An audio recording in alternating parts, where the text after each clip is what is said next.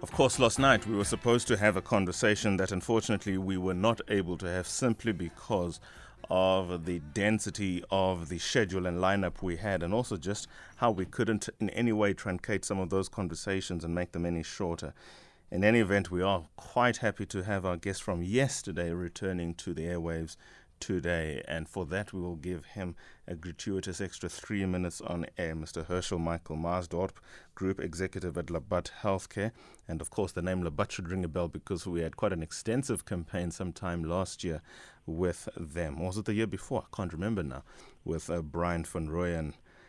Now, it is worthwhile and powerful message in the SONA. Our take from the president's message is that it's the time has come for the commercial proposition of cannabis to be mined for its full economic Im- potential and impact.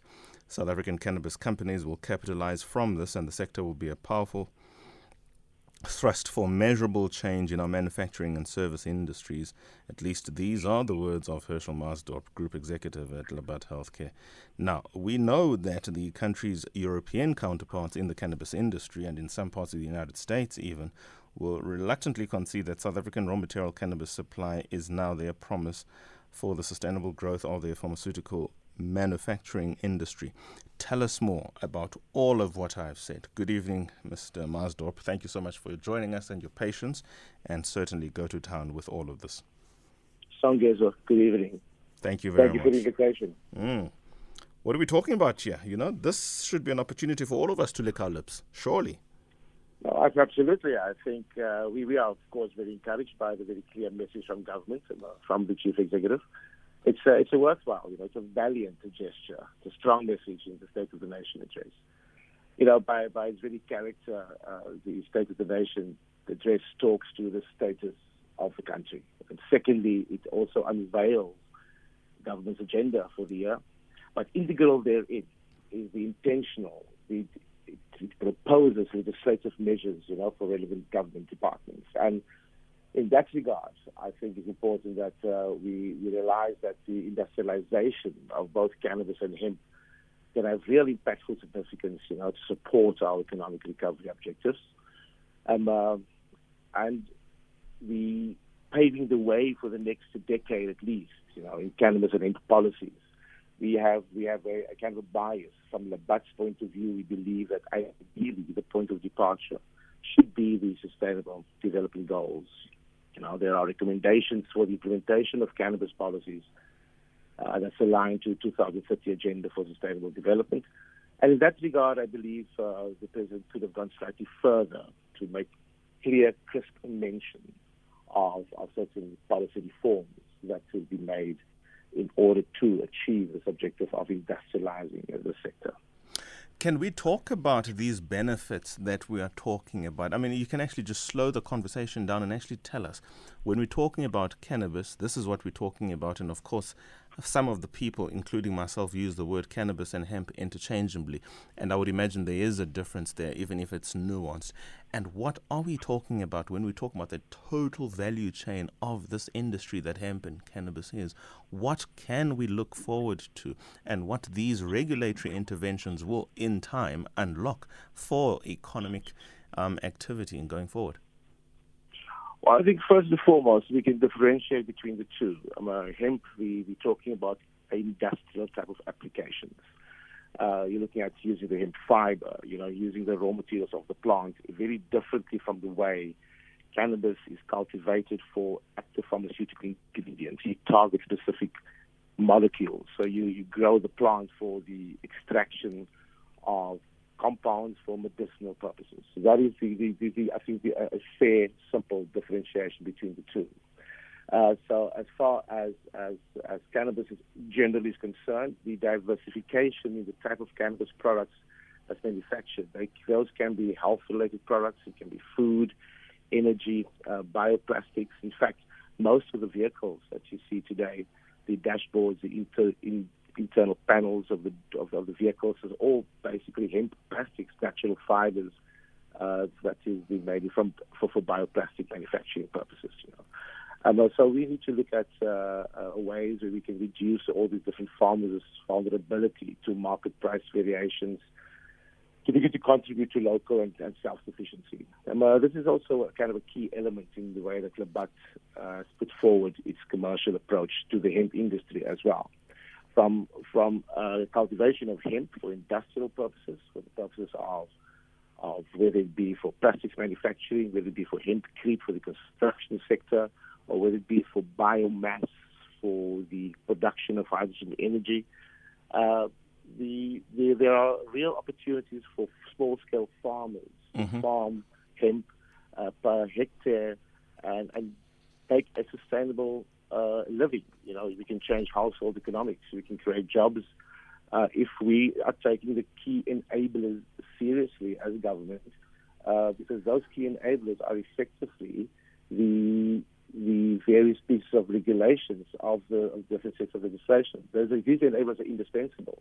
Let's remember that it is also cross-cutting. Mm. Uh, it's cross-cutting the, the if you, we say we want to industrialize hemp and cannabis, we must make policy reforms across the board. Uh, Safety and Security Act, Department of Agriculture, mm. Correctional Services, Water, Department of Health. Uh, we have to look at the QCTOs and the Department of Education, the, the Quality Council for Trades and Occupations, and look at what these new occupational categories will be for the employees, the employees in, in the industry.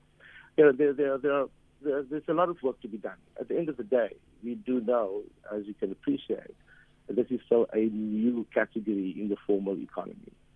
Um, there's, there's, there are adjustments and amendments need to be made from a labor regulation point of view. For instance, the Constitutional Court ruling in 2018 uh, provides you with the rights, enables you to, to use cannabis privately at, at, your, at, at home. Uh, what is the impact on that uh, in the workplace? So, workplace drug testing, for instance, operating the rigid equipment or, or the machinery uh, the following day. So, you know, when we talk about industrialization, it's important that we care, that we make reference to these various pieces of legislation and we really take heed and, and take the opportunity right now to to to to address it. I mean, there are some reports now that there's the establishment of a cannabis task team in the presidency. This is this is significant. I mean, this is very very good. Um, uh, and the World Health Organization, by the way, still pegs South Africa recently as the third biggest supplier of illicit cannabis globally. We talk about 2,500 tons of cannabis being supplied to the global market. Uh, and as bad know, as that sounds, there's opportunity certainly to turn that around with the processes that are now in place in the country. Absolutely, that that is the process. But the cannabis market, you must understand, is to a large extent dominated by local cultivation and local consumption. Uh, and cannabis crops are grown mostly by small rural communities, food producers, and family farmers. Uh, and they're largely curtailed and still exploited by the drug trafficking and regulatory authorities. You know? uh, the, the, the crop eradication policies. It is a very, very serious problem in South Africa if we want to industrialize. I mean, these crop eradication policies need to be, we need to urgently discontinue it. You know, we distract farmers' sole means of survival. We push them much deeper into poverty. And there are other related kind of uh, practices, you know, uh, indiscriminate mass eradication methods that must be stopped if we are going to embrace and enable an industry, we need to completely liberalize the, uh-huh, industry. Uh-huh. Let me so, so there's a direct link. There's, there's, a direct link between the the formal cannabis markets. You know, we we we, we license cultivators in South Africa to grow cannabis purely for the purpose of export. The way government has done that is more than 40, more, more close to 50 illegal cultivators in South Africa. But this particular approach has already alienated those communities who've been uh, farming and cultivating cannabis for, for decades and mm, decades. Mm, and developed part of that formal economy. So, you know, there are some measures that we need to put in place. No, certainly. We, we don't want to find ourselves in an environment where, with all this opportunity that we have, we don't take as much of the number that we could take with us going forward for precisely the economic benefits that you've spoken of. You spent some time talking about the industrial issues, and I do want to know because I think this is something that has oftentimes been lamented with African economies that they might mine, as it were, in this case, produce the raw material. Would we have the total value chain? Is the capacity for the total value chain in the industry? Of hemp such that whatever leaves here from industry is the final product for consumption in other countries where they cannot do anything more to it. In other words, can we own the total value chain? Yeah. yeah. Can we own yeah. the total value chain and simply? That, that's, that's, that's, an excellent question, and that is that is both the dilemma that we have and both the opportunity that we have. You know, if we build the necessary kind of skill development framework, right, and we have a significant inherent knowledge. So let's talk about this value chain very quickly firstly, this starts off at, from a cultivation point of view, having the appropriate genetics, you know, the right kind of cultivar that you grow. This is very important because we also have, uh, from a cannabis point of view, before we talk about hemp, from a cannabis point of view, we also have long-standing, uh, uh, and it's crucial that we actually proactively preserve this, long-standing indigenous knowledge systems, you know, that are applicable as far as the ethnomedicine and medicinal capabilities and, and qualities are concerned of the land races that we refer to. Right? These are these are cultivars of cannabis that have acclimated. You know, it, it, it kind of prolifically grows. It grows with, with uh, um, in a very robust way. And it produces the molecule of a significantly good quality, that's of export quality, that our farmers are in the way that we can actually link these farmers to the international markets. We need to, to address that.